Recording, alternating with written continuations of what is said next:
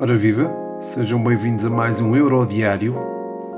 É o episódio número 20 e é um episódio gravado no dia em que a Inglaterra carimbou a passagem à primeira final de uma grande competição em 55 anos e a, a primeira final de sempre de um europeu vai disputá-la em casa à semelhança do que aconteceu curiosamente em 66, quando Portugal foi injustamente derrotado por esta Inglaterra.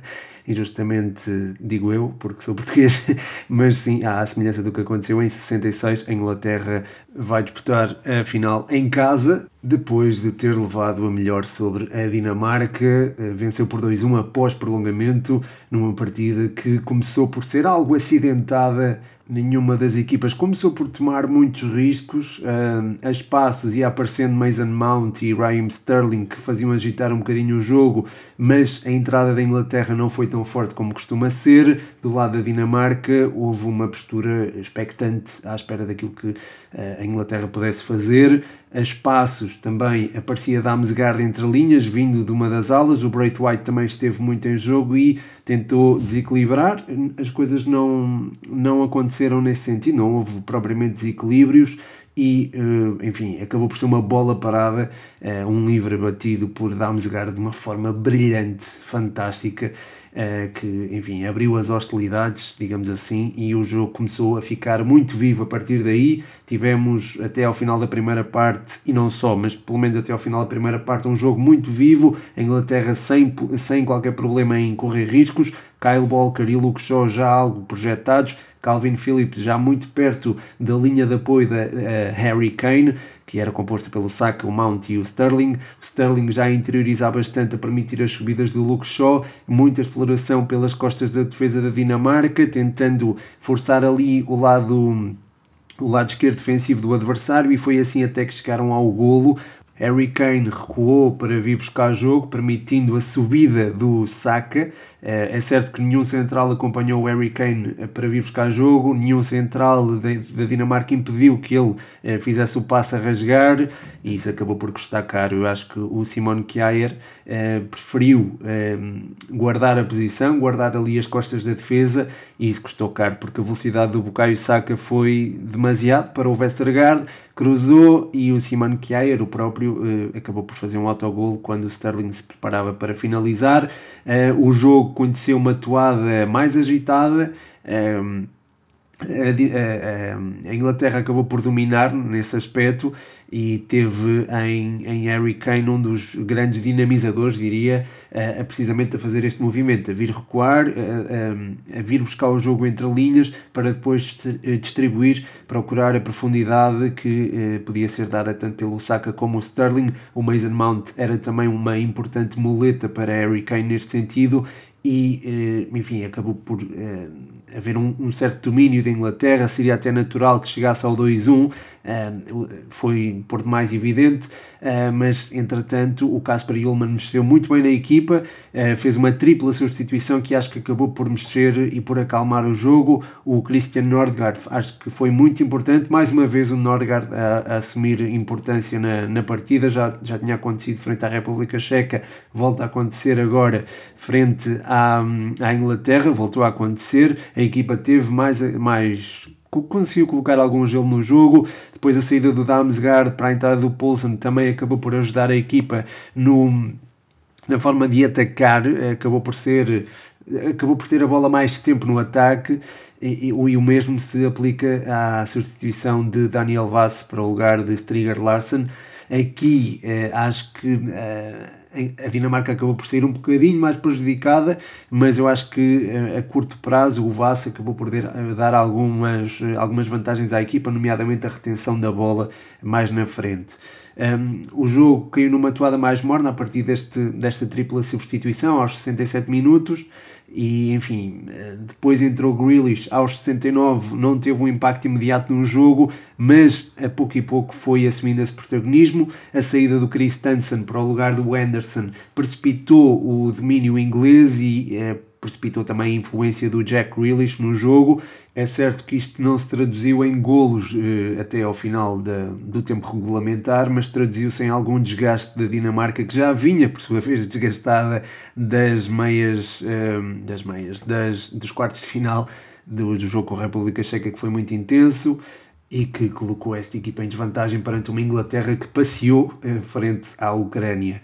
Um, o golo acabou por surgir com alguma naturalidade no prolongamento, o golo da Inglaterra. Foi num lance, curiosamente, a explorar as costas da defesa da, da Dinamarca e precisamente o lado esquerdo defensivo da Dinamarca. Sterling aparece na área, fura como só ele sabe e, enfim, ganha uma grande penalidade.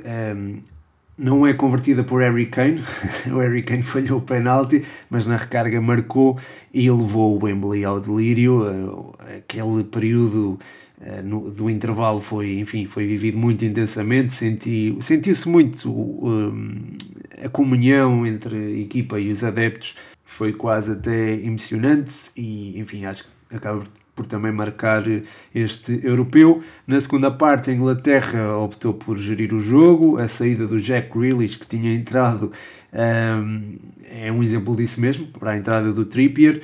A intenção do Southgate foi precisamente travar as investidas, as eventuais investidas do Joaquim Mele e que, que, poderiam, que poderia entrar em combinação com o Yusuf Poulsen.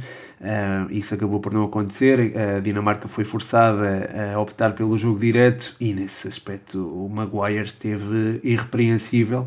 Uh, não sei a nível estatístico, mas ganhou muitas bolas aéreas, fez imensos alívios e foi um jogador com também com capacidade de saída enfim, foi, foi alguém muito importante para que a Inglaterra não sofresse tanto. Acabou por sofrer um bocadinho, mas não sofreu assim tanto, precisamente pela sua ação, e o jogo acabou por ser controlado por parte da, da Inglaterra, numa altura em que isso era muito, muito, muito importante. Um, até porque eh, Jonas Wind já estava em campo, uh, o Casper Dolberg por acaso já tinha saído, mas estava lá, por exemplo, Jonas Wind e já, enfim, era, era normal que fossem bombeadas muitas bolas para a área e o Harry Maguire deu, deu, deu conta do recado. O John Stones também esteve bem nesse particular, mas não, diria que não tão bem quanto o Harry Maguire. O Harry Kane também veio dar uma, uma ajuda importante nesse aspecto e a forma como os jogadores da frente conseguiram condicionar a saída de bola da, da Dinamarca